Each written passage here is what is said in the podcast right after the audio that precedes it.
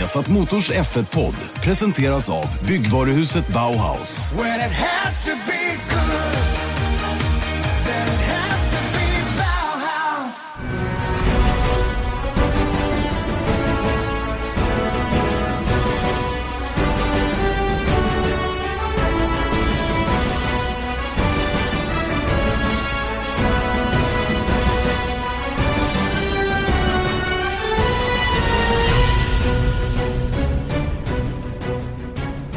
Jag hälsar varmt välkommen till... det där blev jättekonstigt. Men vi behåller den ändå. Jag bara följa med, okej. Ja. Nej, Hörni, hjärtligt... vi, vi tar den. Ja, från nej, nu, nu har Janne Blomqvist sagt, sagt hej välkommen. Exakt, exakt, Ja. exakt. Och Janne Du- som är lite deppig idag. Ja, vad fasen. Det var ingen bra helg, tycker jag. Nej. Det var, det, var, det var tungt, tungt på många sätt. Ehm, och jag tycker att det var tråkigt för mästerskapet. Eh, att eh, Sebastian Vettel inte lyckades hålla sig kvar på banan om jag uttrycker mig lite försiktigt. Mm. Och Räikkönen och Verstappen. Ja, Och Hamilton gick och vann. Ah, det var, det var the perfect storm eh, för, för eh, många och eh, den var positiv till, eh, till vissa och negativ till andra.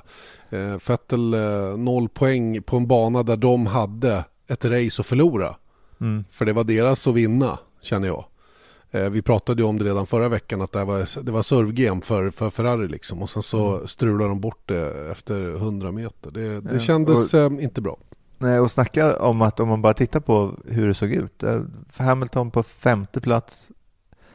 Vettel längst fram med två Red Bulls. Alltså, du vet, det hade kunnat bli... Han hade kunnat leda mästerskapet med 15 poäng. Ja, där i kring i alla fall. Och eh, jag menar, det gör ju hela intermezzot i i starten ännu värre på något sätt. Va? Jag, jag måste erkänna att jag förstår inte riktigt hur han tänkte. Hur han gjorde sin analys av läget. Om jag säger så då. Eh, Vi ju, kan ju konstatera utan att ge oss in i något blame game att domarna har ansett att ingen var direkt vållande i den här situationen. Och jag har svårt också att peka ut någon exakt bov i dramat så att säga. Va? Däremot var det en serie händelser som gjorde att det blev som det blev. Och där kan man ju vara mer eller mindre vållande så att säga. Och där får väl, eh, tycker jag, Sebastian Vettel ändå bära mesta av hundhuvudet. Eller vad säger du? Jag tycker verkligen alltså... Jag tycker han ska vara glad över att han inte blev straffad. För att om man tittar på den här analysen, det, det ligger en på fl.com, alla vinklar. Då kan man ju se att för det första så var det ju direkt efter starten. Och det, det som hände var, ifall någon inte har sett det här, var ju att eh, Vettel startade i pole, eh, Räikkönen gör en bra start, Verstappen kommer iväg bra och då ska Vettel försöka göra en så, kallad Schumacher chop. Du vet när man dyker in på och försöker bryta av eh, den som attackerar på insidan. Eh, ja, man försöker bryta av dens linje helt enkelt. Eh, vilket gör då att eh, Verstappen fastnar för att han har dessutom Kimi på sin insida, vilket gör att han kan inte ta väg någonstans, vilket gör att Verstappen kör in Räikkönen och tar ut alla tre. Eh, och den enda, så, jag menar, tänk på att det var ingen kurva här, utan det var en raksträcka och han gör det här.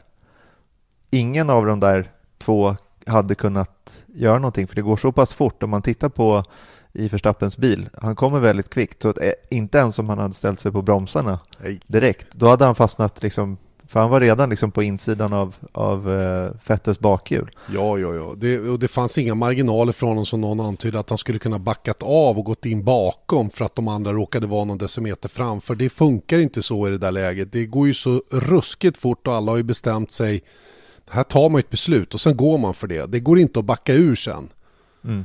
Och det är ju lite grann det som är problemet. Och, och visst, den här Schumacher-choppen om vi kallar den det, den som Vettel ägnar sig åt, är ju en del av det hela. Va? Men det finns en annan sak som gör att det blir för trångt, nämligen Kimi Räikkönens jätte, jättefina start i förhållande till de andra två.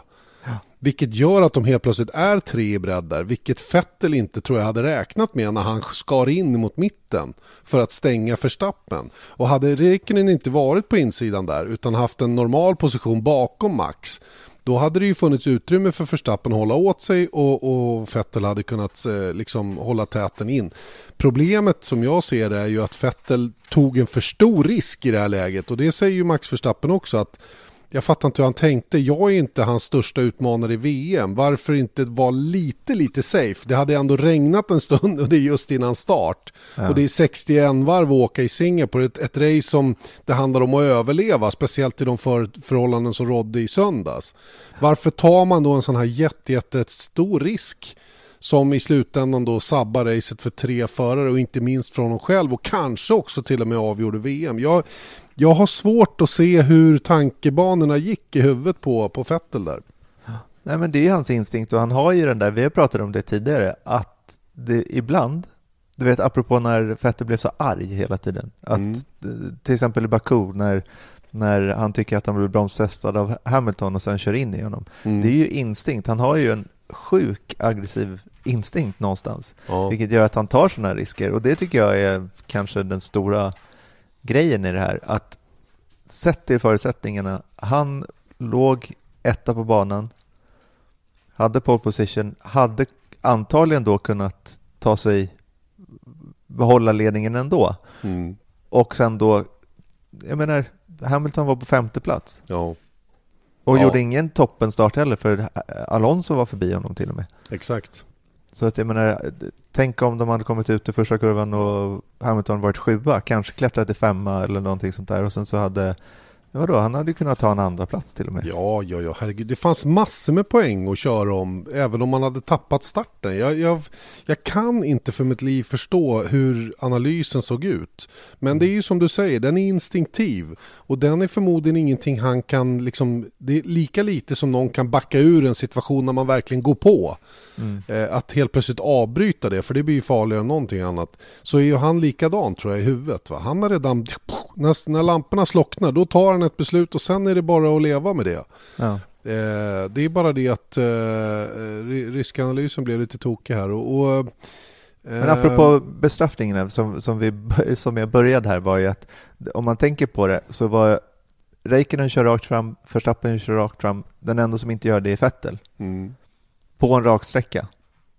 Så han kraschar in i dem, egentligen med vilje, skulle man kunna se, se det som. Så med tanke, ja men det gör han ju inte såklart, Nej. men jag menar, det är, han, det är bara han som orsakar det. Ja, ja alltså det är det, det han gör som iscensätter hela situationen.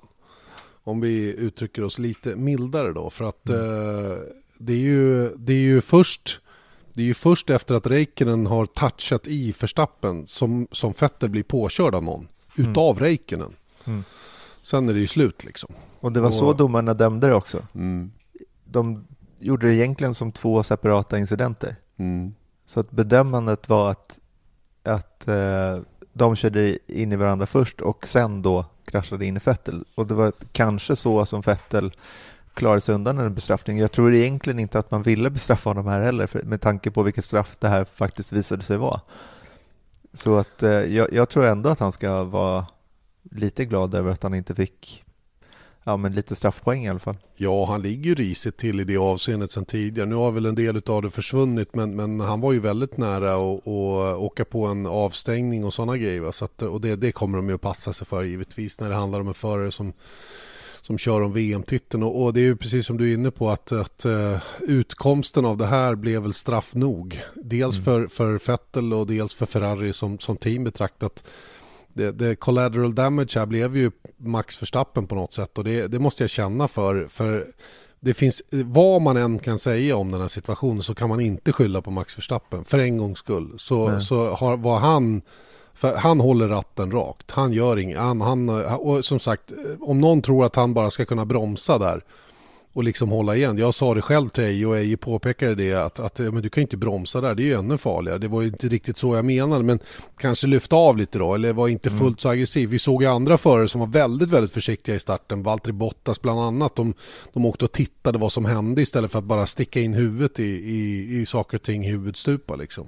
Ja, jag kollade faktiskt på några, vi har den här, vi får in ombordkameror eh, med starterna från de flesta bilarna jag kollade liksom längre ner i fältet hur den här starten gick till. Mm. Alltså, de krypkör ju. Ja, men verkligen. Liksom, de reagerar och drar iväg, men sen så liksom ligger de på halvgas. De bara ligger och väntar. Ja.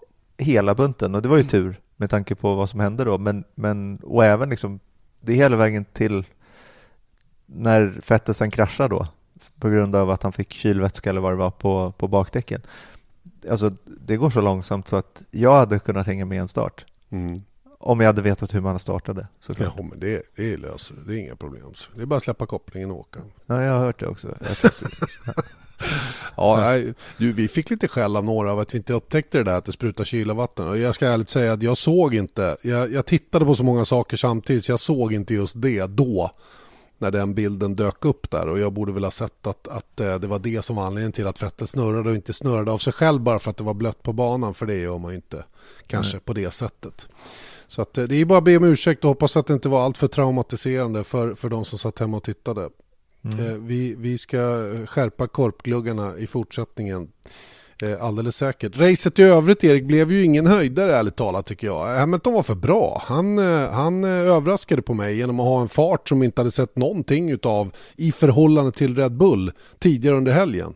Mm. Jag var I helt, ja i blött men även i torrt alltså. Det var spelade ju ingen roll vad de hade för, för förutsättningar där ute. Så kunde Ricardo inte utmana. Försökte han pressa på, ja då kunde Hamilton svara hela tiden. Och Hamilton åkte fantastiskt fort på intermediates ända till dess att de tog slut. Gjorde lila tider, det vill säga han var snabbast och liksom bara byggde den där luckan. Sen tappade han luckan eh, när det blev säkerhetsbil och sådana grejer och var ju självklart irriterad över det för att han hade jobbat så hårt för att få den där luckan och var ju lite orolig över Ricardo bakom men eh, det visade sig att det behövde han inte vara, han hade marginal.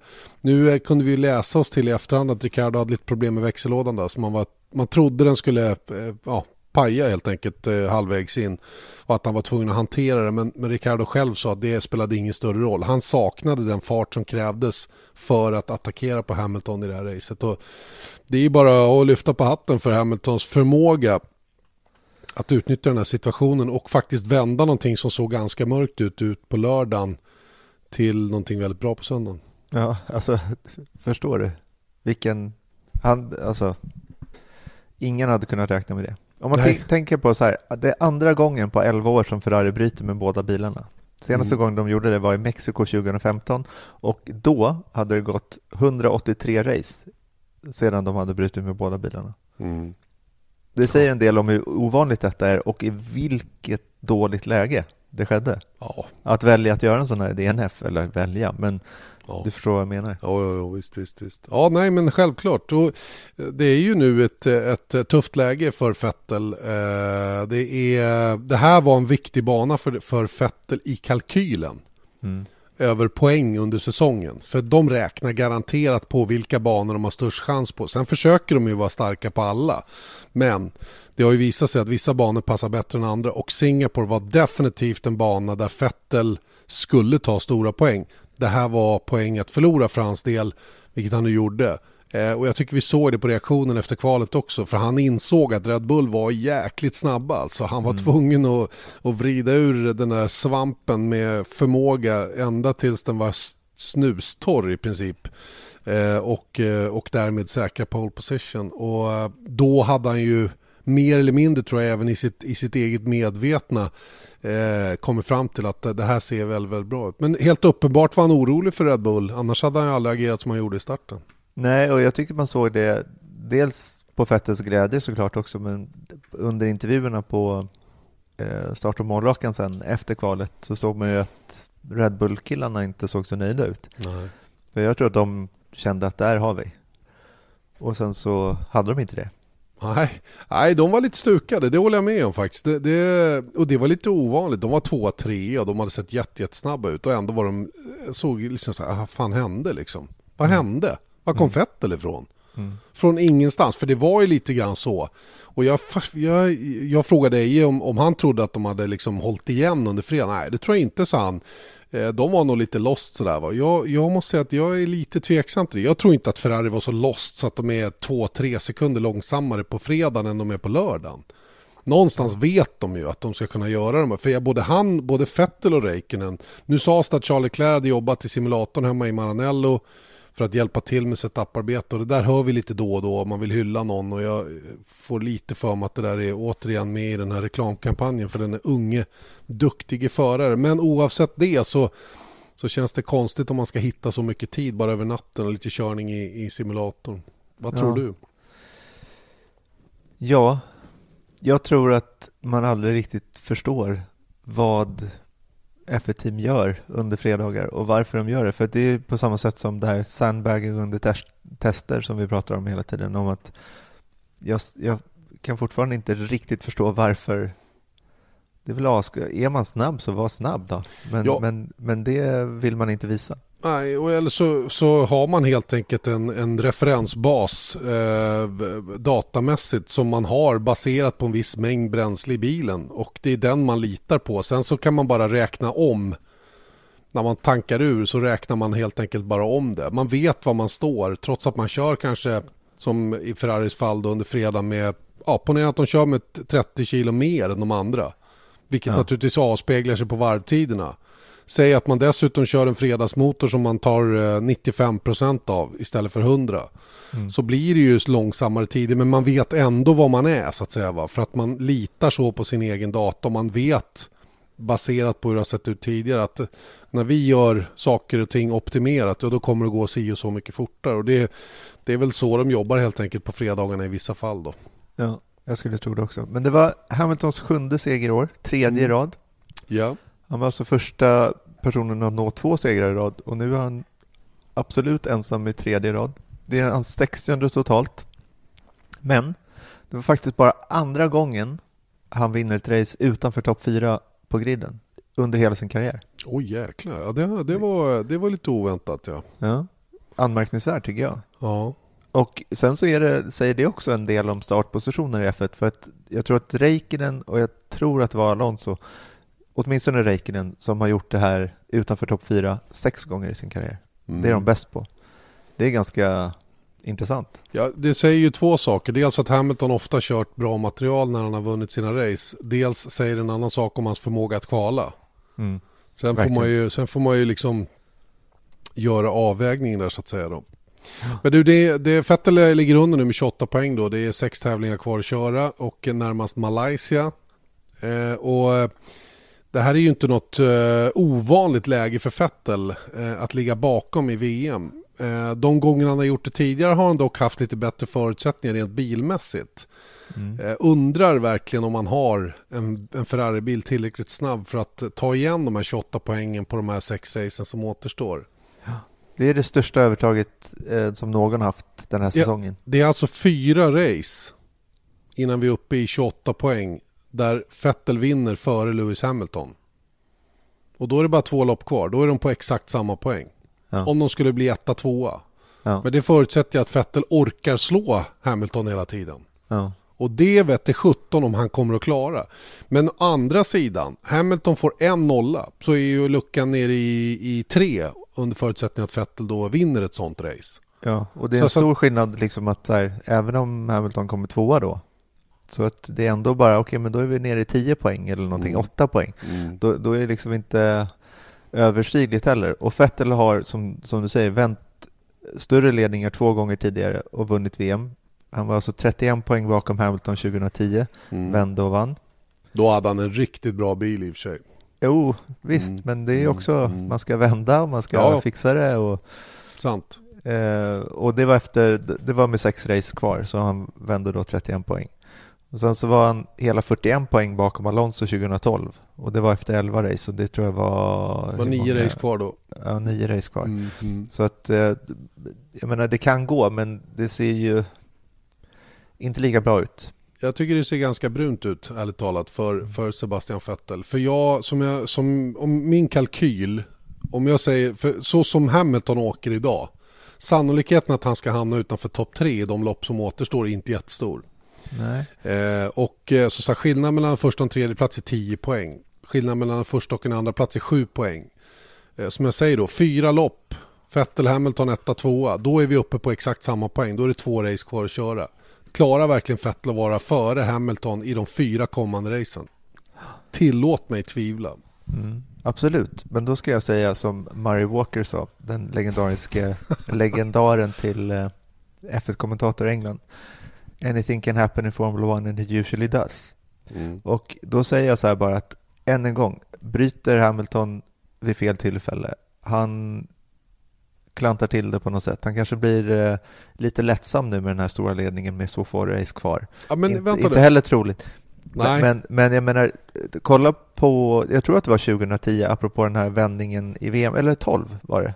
Då var ju Hamil, eller Vettel var ju, jag tror att det var fyra stycken som kunde vinna VM i Abu Dhabi.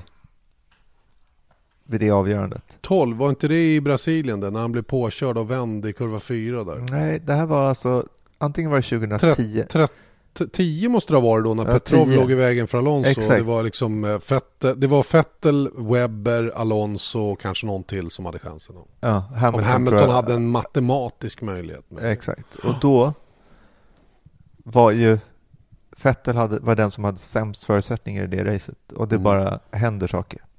Vilket gör att Vettel vinner sen. Det var ju Mm. fullkomligt oväntat. Ja. Det var ju Ferrari Webber räknade- som skulle vinna. Exakt, och Ferrari gick för Webber och glömde bort Vettel. Som Mm. gick och vann alltihopa. Och, han, och Alonso fastnade bakom Vitali Petrov som låg i vägen ett helt race. Ja, och Ja. det var enda gången som Vettel ledde VM det året var efter sista racet. Så att jag menar, saker och ting kan hända. Jag Ja, säger sannolikheten att det är ju, vi kan ju inte snacka bort om att det är bra att leda med 28 poäng. Men, som sagt, Det sista som överger den i hoppet. ja och Hamilton är den enda som har kommit i mål typ alla tävlingar i år. Ja men det är lite dit jag vill komma. Jag, jag satt och väntade på det läget. För du pratar om att saker och ting kan hända. Ja, grejen är att sannolikheten att han dabbar sig i de här lägena är däremot inte så stor. Han, är, han, han håller ju ofta huvudet kallt i de här svåra. Enda gången jag har sett honom klanta till det på riktigt allvar. Det var i debutsäsongen 2007. När han gled av, ja, när de riktigt strulade till det eh, och tappade VM till, till eh, men då var han ju spritt ny i Formel 1, herregud. Sen dess har han ju varit, tycker jag, bergsäker när det gäller att göra dumma misstag. Mm. Det är väldigt, väldigt sällan Lewis Hamilton gör att, visst, han, ibland får han, eh, händer det grejer som gör att han får svåra förutsättningar, men han, just, han tappar sällan huvudet på det sättet som Vettel gjorde och gör ibland. Ja, men kommer du ihåg vad som hände i Malaysia i fjol? Eh, Eld- ja, då var det, ja, precis. Ja, men då, då, då var det ju en motor som gick. Va? Och, det, Mm. och, det, och det är det som jag är lite orolig för. Det där ska vi kolla närmare på inför Malaysias Grand Prix tycker jag. Hur det ser ut med motorläget. Mm. Eh, Göra en riktigt eh, översiktlig grafik där vi tittar på vad är använt, hur ser det ut, det här kan faktiskt bli avgörande i VM. Och det är jag mer orolig för när det gäller Mercedes och eh, i och för sig även för Ferrari. Att sådana saker att man åker på en gridbestraffning som man måste ta en turbo, en MGH till exempel. Ja, det är 15 platser ner. Ja, det är ett helt annat läge än att starta topp 3. Mm. Eh, Och, och då, då kan det däremot eh, hända grejer. Och, det, det, och det, tyvärr är det det sista som man vill ska hända. Att just den typen av, av grejer kommer att blanda sig i VM-fighten så att säga.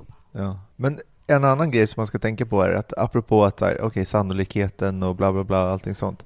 Det som är otroligt läskigt för Vettel nu är att ett enda misstag till, då är det nog över. Ja, så är det. Alltså går en turbo i Malaysia, ja, men då är det klippt. då, Liksom. då är det kört ja. Ja. Nej men jokern den försvann nu kan man Mm. säga. Den Mm. jokerhelg som man eventuellt kan ha då. Nej, det, det, det är ett tufft, tufft läge för Ferrari och för Sebastian Vettel som hade nu ett gyllene läge att bli världsmästare igen för femte gången i Femte karriären. gången. Ja. Ja. Fy, fyra gånger med Red Bull. Jag häcklar. Erik lite för han var ute på Twitter och seglade. Ja, jag var lite trött. Men jag fick ju tillbaka så att jag ska inte... Du sa 100% risk för regn. Om det är Ja. 100% så är det ingen risk längre. Då är det en garanti. Ja, ja, ja. Jävla hårklyveri. Du, du, du Jag blir förbannad. Jag blir förbannad. Det var 100% risk för regn under loppet, hävdar jag. Mm. Men om det är 100% så är det inte längre en risk. Nej.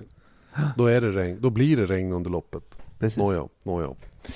Hur som helst, det där var extremt internt i vilket fall som helst. Mm. Eh, Honda, eh, förresten, vi, vi kollar lite på, um, eller ja, vi har ju varit inne på det redan, va? vilka banor som kan passa vilka här nu då på slutet. Och det är inte så att det, det är några klockrena Ferrari-banor som är kvar. Möjligen Brasilien. Där skulle mm. jag kunna tänka mig att Ferrari har ett litet övertag på, på Mercedes med tanke på hur den banan ser ut. Men i övrigt så känner inte jag att det är, att det är något övertag för Ferrari, att de har serven igen så att säga. Va? Nej, det skulle inte jag heller säga, men om man tittar på sannolikheten vad man skulle kunna titta efter på som bör kunna, att, att det ska åtminstone vara jämnt, möjligtvis ett litet övertag för Ferrari. Om man tittar på Malaysia, de har ju fortfarande problem med, ja, problem, jag vet inte om man ska säga det, men, men när det är väldigt varmt Mercedes är, alltså? Ja, så har Mercedes det lite jobbigt. Och det är väldigt varmt i Malaysia. Och det... där har eh, Ferrari vunnit tidigare, 2015 var det Ja, det gjorde de va? Mm. Då, då, när de hanterade det där väldigt, väldigt bra. Mm.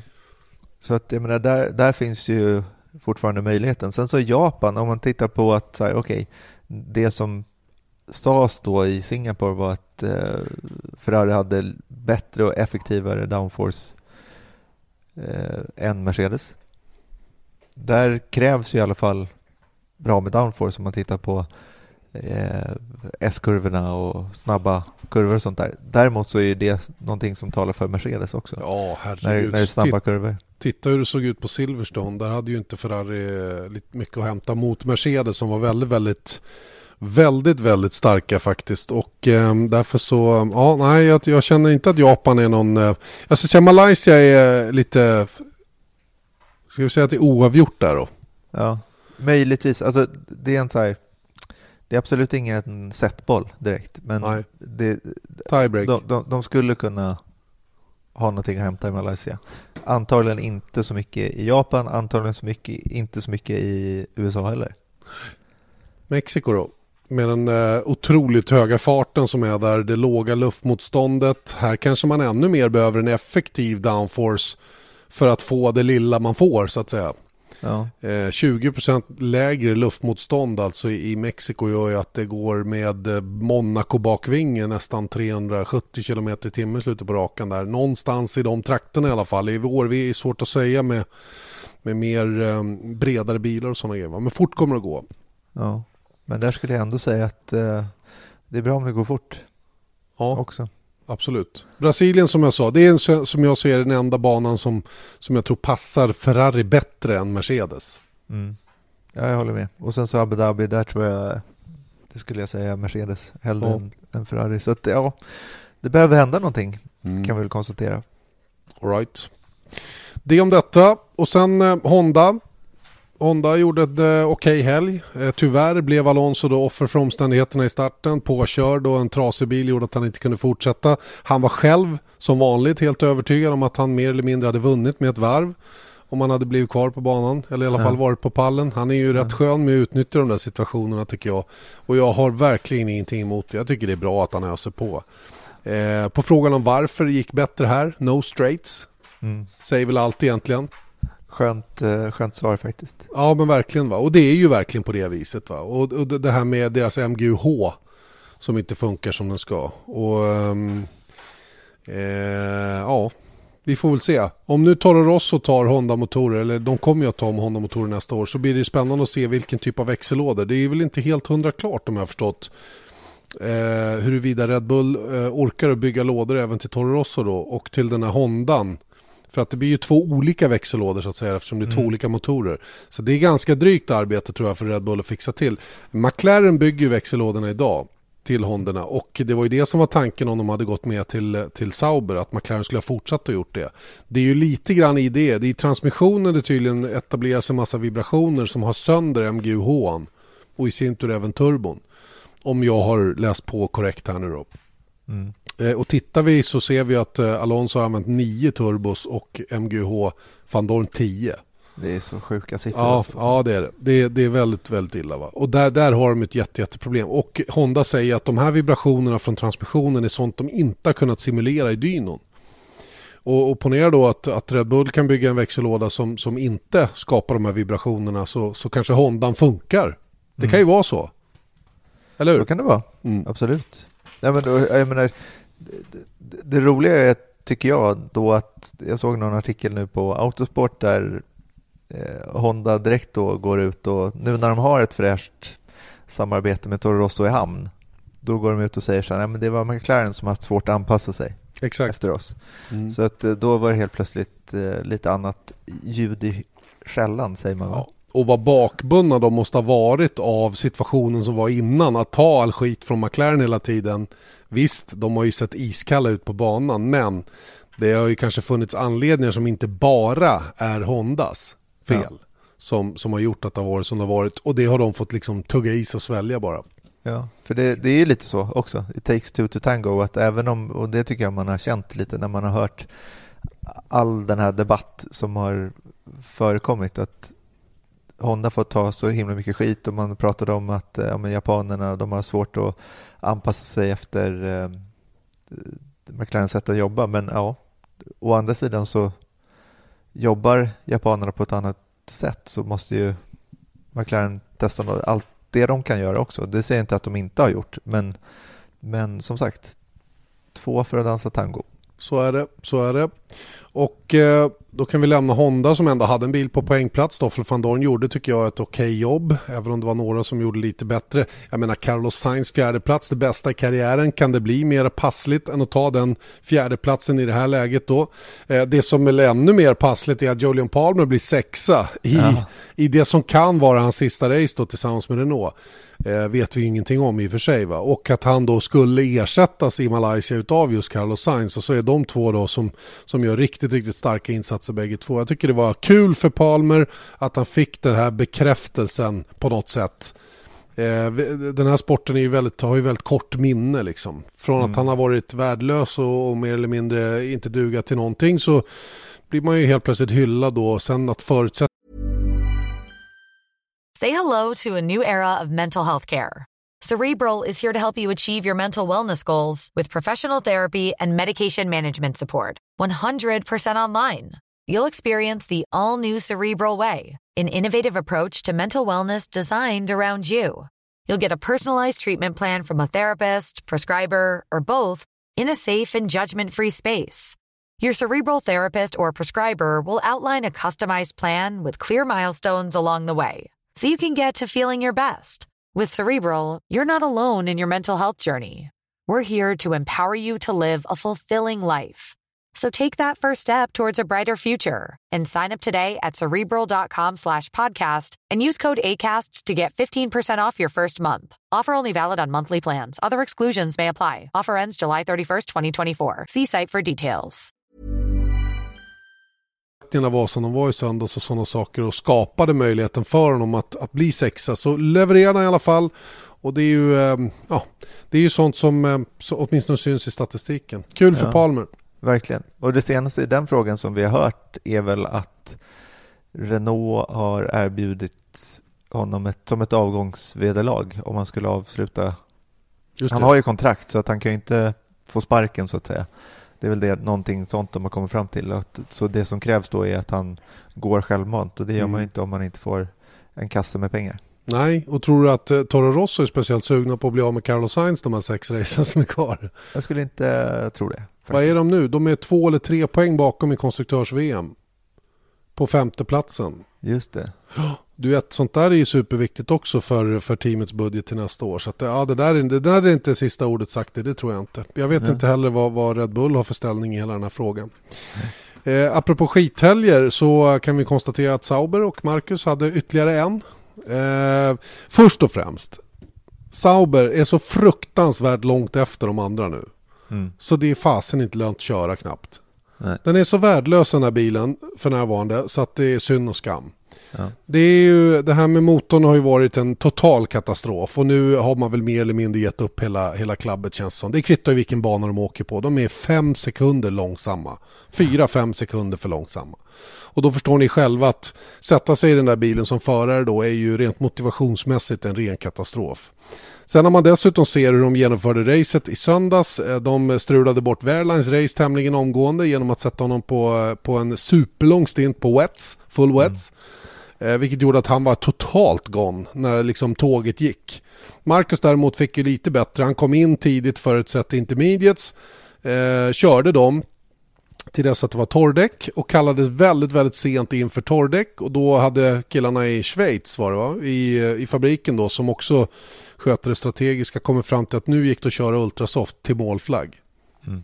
Och de tar in honom och sätter på ett set soft. Japp. Human error det av Beat Sender i intervjun som vi gjorde med honom efteråt. Mm. Det, det, han meddelar att de kallar in Marcus i kurva 21 och det är 23 kurvor. Så att jag menar det är en kurva kvar innan han ska gå in. Marcus går in.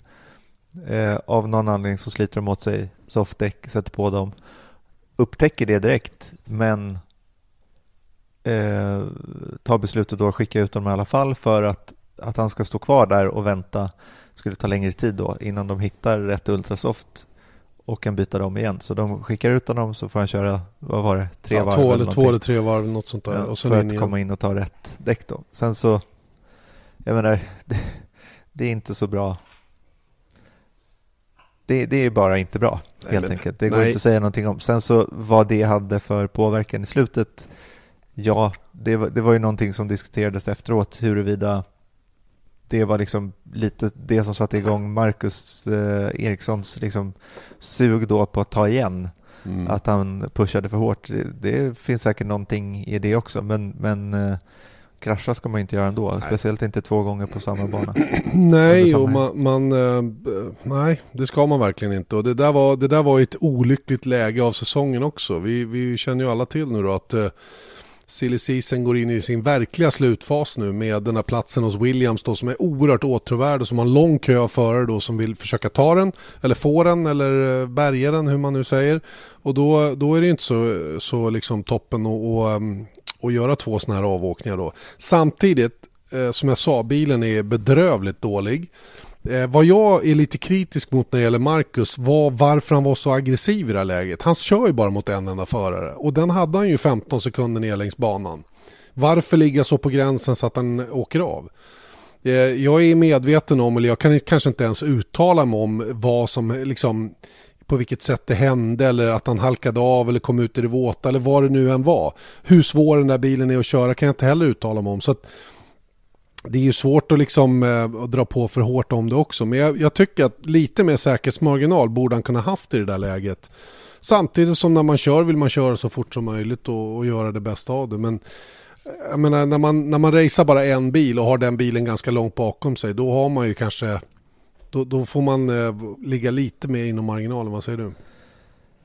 Ja, jag, alltså jag menar man ska inte krascha, så, så enkelt är det ju. Så det är ju lätt att och, eh, bekräfta det du säger. Men samtidigt då så, så tänker jag på var, var kom Verline vid målflagg? Ja, tolva. Mm. Jag menar, hade det varit ett läge där då någon hade gjort ett misstag och sen så tappat någonting, eh, bla bla bla, och sen så hade någon till brutit. Ja, okej, tänk om man hade kunnat klämma sig förbi elfte placerade eller tionde placerade och ta en poäng. Jag menar, det, det är också någonting som vi fick, vet, liksom, tycker jag, en djupare förståelse för under fjolåret när vi gjorde ett rep om hur strategiarbetet går i Sauber. Det gjorde vi under USAs GP och sände det i Mexiko. Just. Och det, det är just att anledningen till att många av Saubers rent av rätt knäppa strategiska beslut som man ser utifrån är att du vet, de ligger och, och kör jättelånga stintar på soft till exempel eller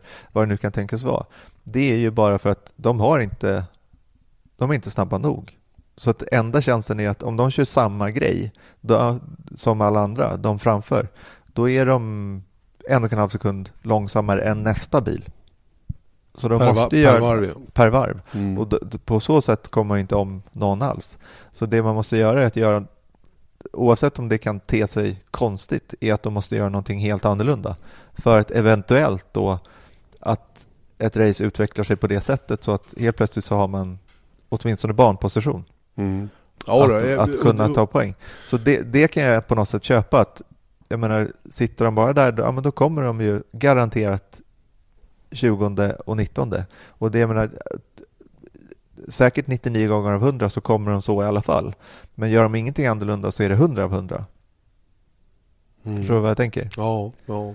Så att, sen så det här med softdäck och sånt där, det, det, det, Nej, men det, hör ju inte till saken. Liksom. Nej men det Men var det ju var bara klantigt nu senast. Men, men äh, återigen alltså, jag, i det här läget av säsongen så, så hade det varit bättre att bara tagit målflagg före Pascal Wehrlein. Ingen hade klandrat Marcus för att han inte hängt på någon annan. Däremot kan man ju klandra honom om man inte klarar att hålla Wehrlein bakom sig. Och då, då menar jag så här, att, eh, ja det beror ju på vad man har för ambitioner med allting. Vem är det man ska visa upp sig för? Vi i media eh, har ju väldigt lite att säga till om när det gäller kontraktsförhandlingar. Fansen har ingenting att säga till om när det gäller kontraktsförhandlingar. Och vad vi tycker, det kanske inte spelar så stor roll egentligen i det stora hela. Men, men någonstans är det ju ändå så att man får vårda sitt varumärke lite grann och då, då är ju sådana här grejer någonting som skadar det helt klart. Ja. Och, Ja, men jag håller eh, med. Det, det, det är verkligen inget- alltså det går inte att snacka bort det här på något vis. Men samtidigt så jag kan ändå så se att apropå mo- motivation. Ja, men, försök köra så fort som det bara går i alla fall. Sen så Mm. ska man ju inte krascha, men jag, jag tycker på något sätt att så här, det finns någonting bra i det också. Om man nu ser det som att det, det, det som hände var att han tog i för mycket. Jag menar, ofta så blir det så. Jag, jag satt inte i bilen när det hände, så jag kan inte säga om det var ett rent misstag eller om det bara gick för fort eller vad det nu tänkas vara. Men jag tror på pappret så hade det varit helt klart bättre om man tittar på statistiken att man ska komma före Wehrlein. mm. Det är bra, men kan man då ta Ja, för- en poäng, det är ännu bättre. Ja, självklart alltså. Men då är det ju, då kommer vi tillbaka till att göra bedömning vilket är mest sannolikt här. Ja.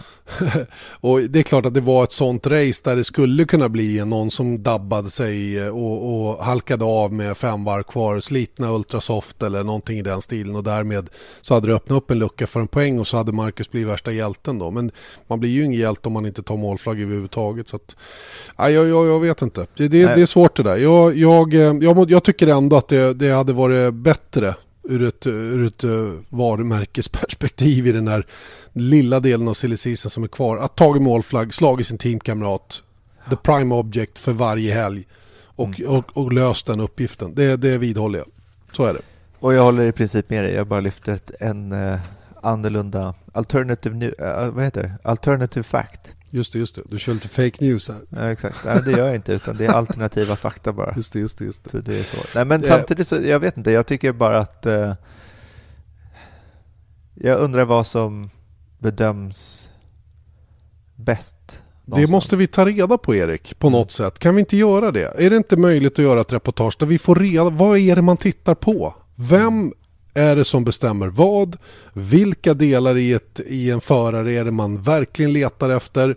Och, och, och i slutändan, vad är det som väger över? Är det 80% ekonomi, 20% förmåga? Vad är det som styr? Det vore ju Det ett jag är- superintressant reportage. 20 olika stories i, Okej. i depån. En Ja, det, det kanske det. Det kanske det. Men någonstans borde det finnas någon generell tumregel ändå på hur det funkar. Vi borde åtminstone kunna få några exempel. Eller hur? Ja, vilka, verkligen.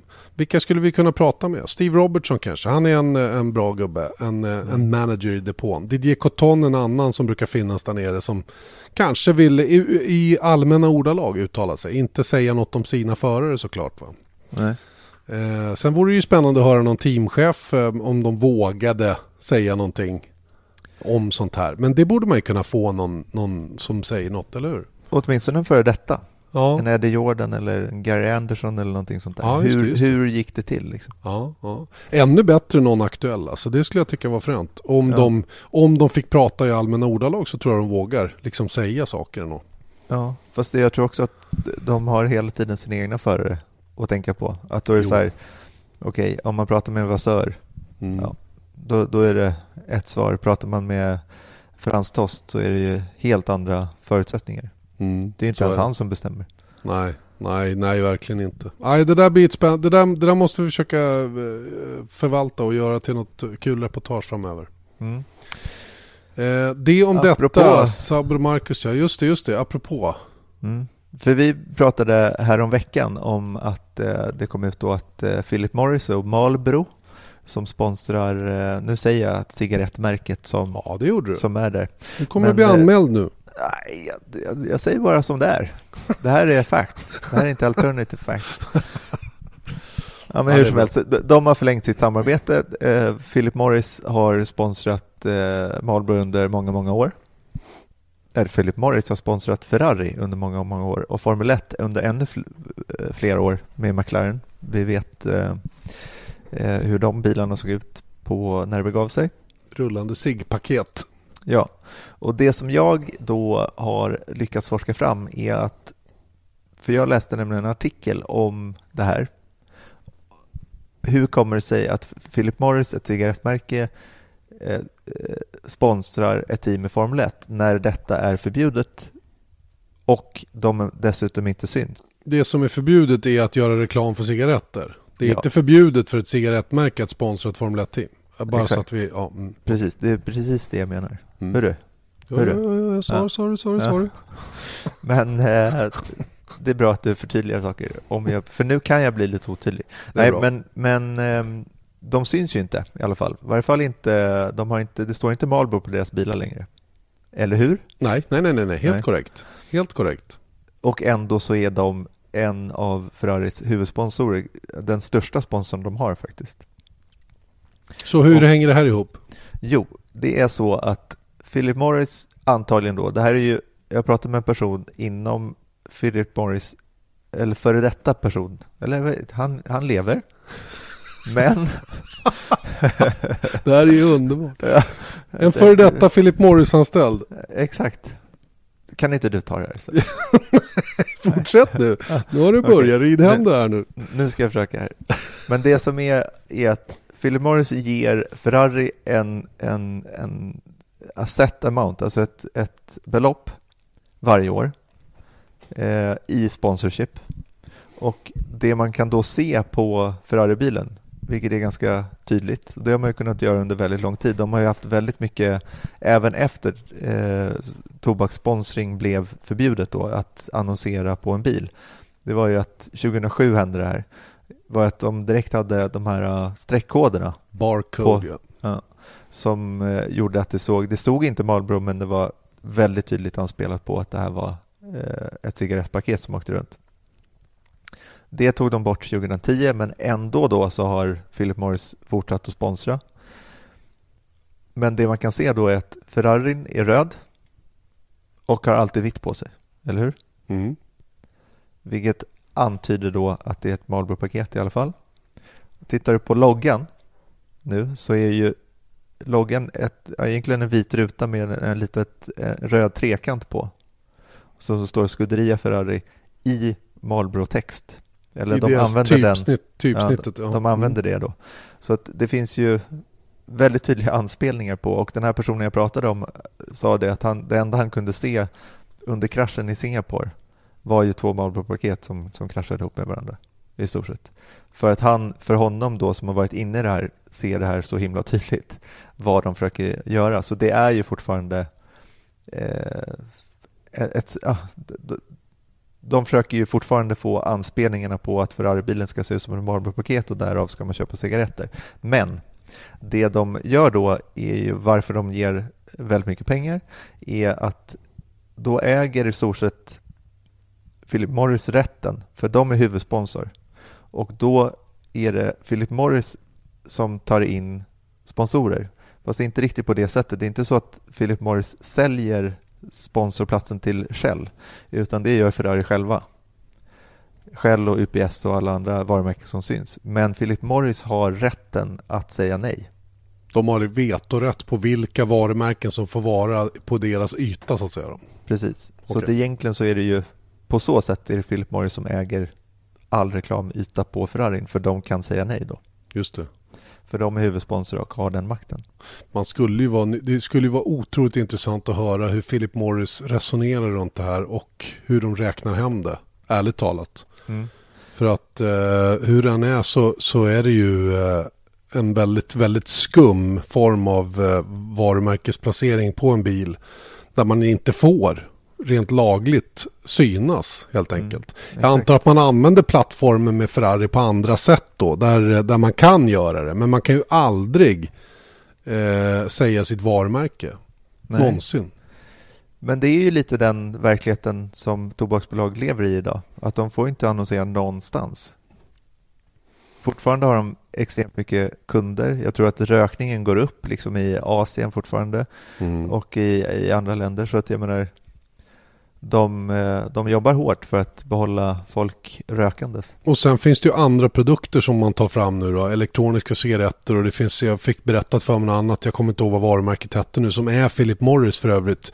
Som är någon ny variant där man inte liksom drar ner rök i lungorna men man får ändå i sig nikotiner på något sätt. Jag fattar inte riktigt hur det där funkar. Jag nyttjar inte de här produkterna, inte just den produkten. Jag nyttjar andra tobaksprodukter men inte, inte rökning.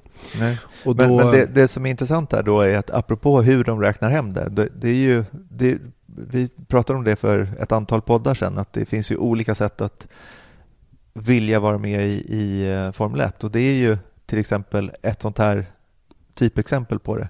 Uppenbarligen så de har hållit på så här i, i många, många, många år och sponsrat Ferrari och sen så innan dess så sponsrar de ju um, McLaren och Ferrari. Mm. och, och Ferrari. Så att jag menar, det är, ju, det är ju uppenbarligen positivt för båda parter. Och det som han då, som jag talade med, som har jobbat inom Philip Morris, menar ju att det här, även efter han lämnade Philip Morris, är det här den bästa sponsorn man kan ha i Formel 1. Att någon som ger enorma summor pengar inte tar plats på, på, på bilen och sen då är, de är tysta sponsorer helt enkelt. Mm, mm, mm. Silent Och- partners. Ja, och så under så lång sikt.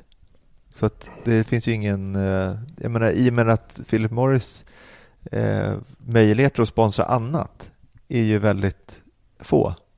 Så att det här samarbetet de har med Ferrari är ju guld. Mm. För de, de har ju ett inarbetat koncept. Dessutom så är teamchefen i Ferrari, Maurizio Arrivabene, han är ju en gammal eh, marknadschef då på Philip Morris. Så det är Just så han kom in i Formel 1. Just det. Så att jag menar, du kan ju räkna med att den personen är fullkomligt medveten om hur viktig Philip Morris är för Ferrari. Mm. Så att Du- det finns ju massa saker. Och sen då att de har ju eh, promo obligations, även om de inte gör reklamfilmer med Kimi Räikkönen och Sebastian Vettel så är ju de, figurerar ju de för Philip Morris kunder och så vidare. De har ju rätt då att styra the appearance of the drivers, kallar han det. Alltså pers- personliga sponsorskap och sånt också. Det får de inte ha, utan det är ju egentligen Philip Morris som äger de här förarna som kör för Ferrari. All right. Så det, det är väldigt eh, intressant det där tycker jag. Hur, Ja. hur det där fungerar.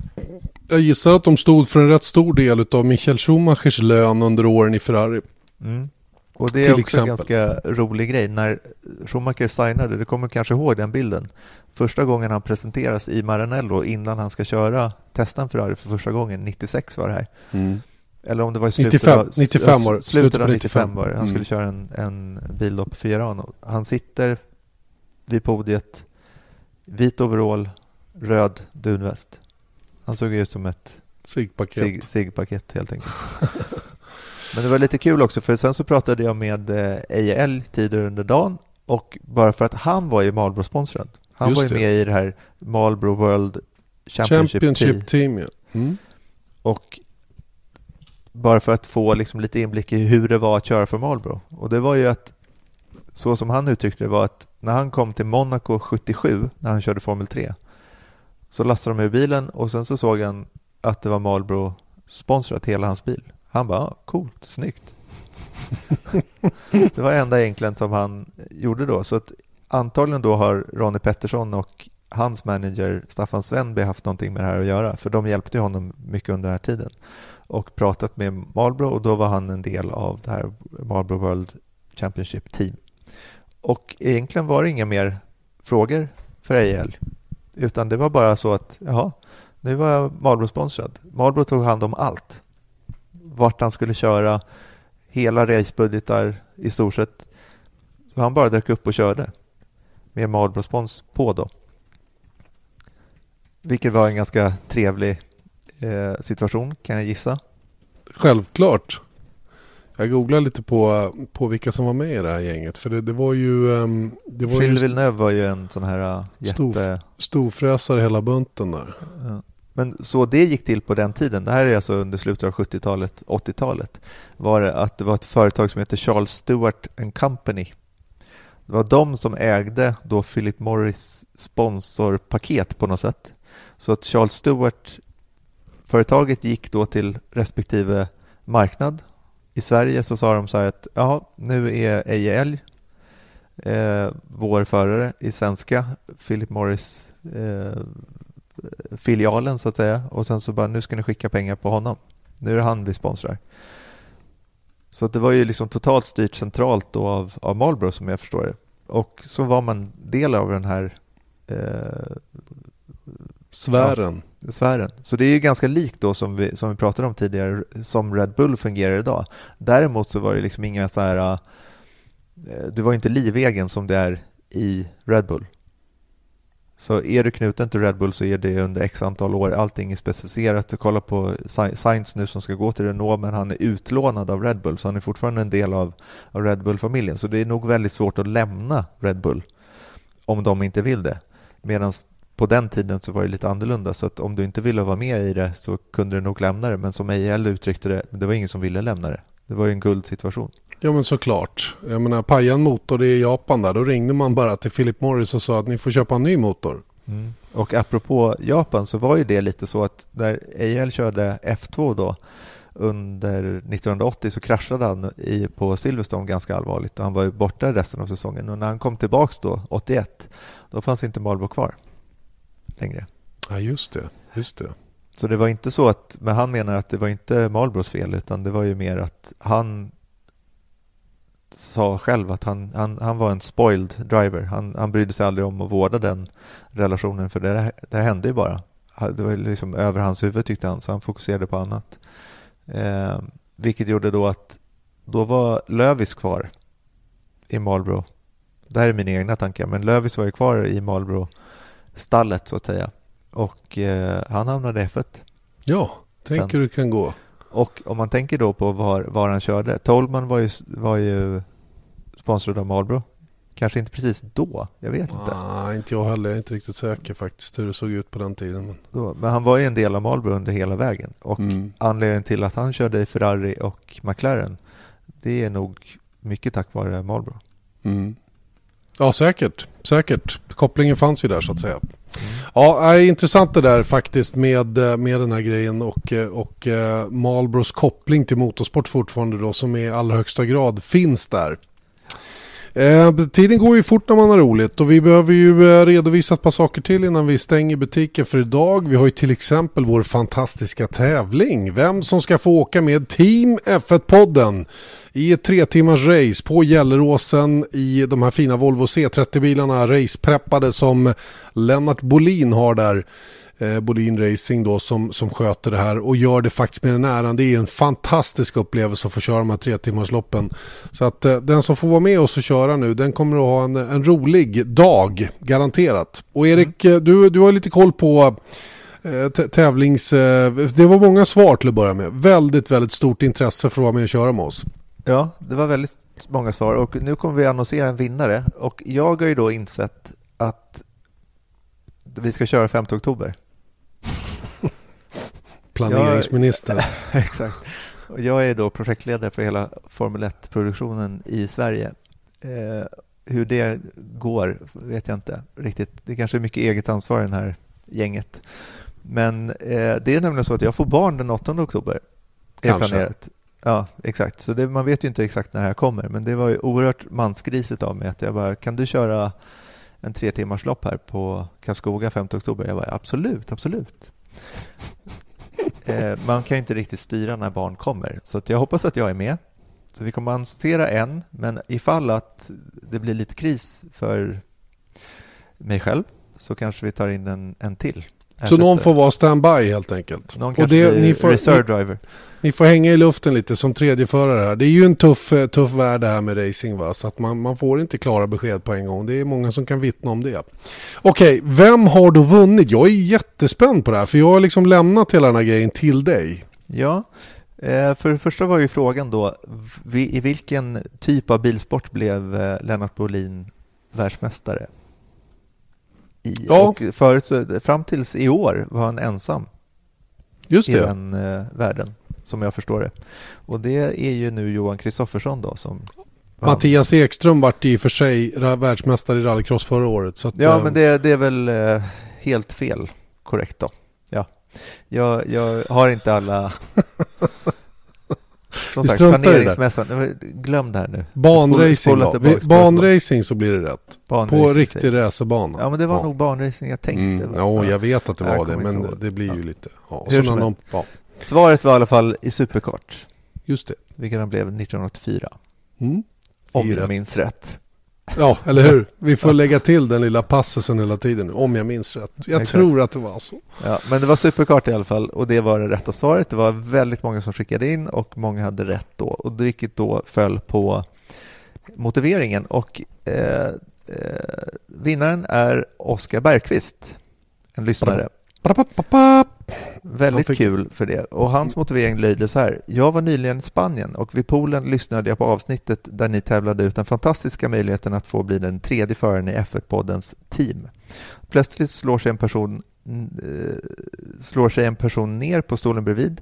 Jag känner igen honom direkt. Jag funderar en stund på om jag ska säga något och kommer fram till, vilket jag också gjorde, I don't want to suck your balls, mate, but can I take your picture? Det är alltså Kevin Magnussen. Om, någon, eh, om något borde detta vara ett tecken på att jag ska bli den tredje teammedlemmen, vilket han också blev. Just För det. det tycker jag var kul att han gjorde det och vågade göra det här. Det är Verk- helt otroligt. Jag hade inte gjort det. Nej, inte jag heller. Jag hade låtit honom vara. Om inte det vore så att vi idag är på så här uh, nickmorsarbasis, jag och Kevin. Så här, uh, du vet, så lite coola, vi är nordbor. Vi så, uh, tja. Mm. Och sen så går man vidare. I början, I början sa han aldrig hej. Han var väldigt blyg. Och han, han försöker att hålla sig undan tror jag. Allt som oftast. Mm. Populär i Danmark i alla fall. Oerhört, oerhört. Så vi fick till och med en bild på det här och vi har även en bild på när han ligger och sover i en solstol bredvid den här Oscar. Kolla på vår Facebook-sida så kommer ni se de här bilderna och eh, även eh, kanske läsa den här motiveringen igen. Jag vet inte. Hur som helst. Det är jättekul att Oskar ska vara med oss och köra. Och nu vill det till att han är snabb. Mm. För ingen av oss det. två andra är det. Det framgår inte alls här om man har kört tidigare. Nej, nej.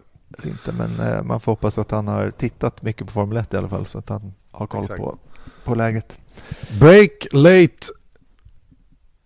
Step Va? on the gas early. Ja, exakt. The corner, the speed was okay but the corner was too, too tight. Mm, eller hur? Eller hur? Nåväl, då har vi bara tippningen kvar innan vi avslutar eh, veckans Formel 1-podd efter Singapores Grand Prix. Eh, tippningen som går alltjämt lite trögt Mm. kan man väl säga. Jag leder 12-10 alltjämt. Ja, Detta efter två nollor i Singapore och vi var väl nollor i Singapore Ja. överlag tror jag. Ja, ja, jag tror det. Det känns som det. Att, Eh, eh, vad, vad tippade vi av? Vad tippade jag? Jag tippade Fettel, Fettel, nej, Hamilton, Vettel, Fettel. Vettel. Fettel. Ja, ja. just det. Ja, det var Eh, till pannkaka. Och jag tippade då Hamilton i pole, Vettel som vinnare och Verstappen som eh, snabbaste varv. Och det, han hade Ja. kanske kunnat bli det men han Ja. hann inte. Jag tror att tipset var bra i, i grunden om det inte vore så att Fettel eh, inte tyckte att vi skulle ha några rätt. Exakt, the speed was okay but the corner was too tight. Ja, typ, typ så. Typ så. Ja. Så att nya tag om en vecka igen då, för då eh, snackar vi upp eh, Malaysias Grand Prix. Då ska vi åka på resa igen efter en helg på hemmaplan. Eh, Malaysias Grand Prix, ytterligare ett sånt där jätte, jättevarmt race. Sista gången vi åker dit också, det kommer ju inte vara något mer. Det är ju det. eh, slut på kontraktet efter, efter årets upplaga. Och eh, lite vemodigt kan jag tycka. Sepang är ju en jätte, jättefin bana. Jag undrar om den kommer att komma tillbaka någon gång. Men eh, det är i alla fall sista gången vi åker dit nu då, enligt vad som gäller just nu. Sen får man ju se om det kommer tillbaka. Då är vi tillbaka igen. Nästa tisdag alltså kommer vi att spela in podden i alla fall. Sen får du ju lyssna på den när du vill. Men tisdagar brukar vi produ- producera och leverera veckans F1-podd. Så också denna vecka. Tack så länge säger nu Janne Blomqvist och Erik Stenborg. Vesat Motors F1-podd presenterades av byggvaruhuset Bauhaus.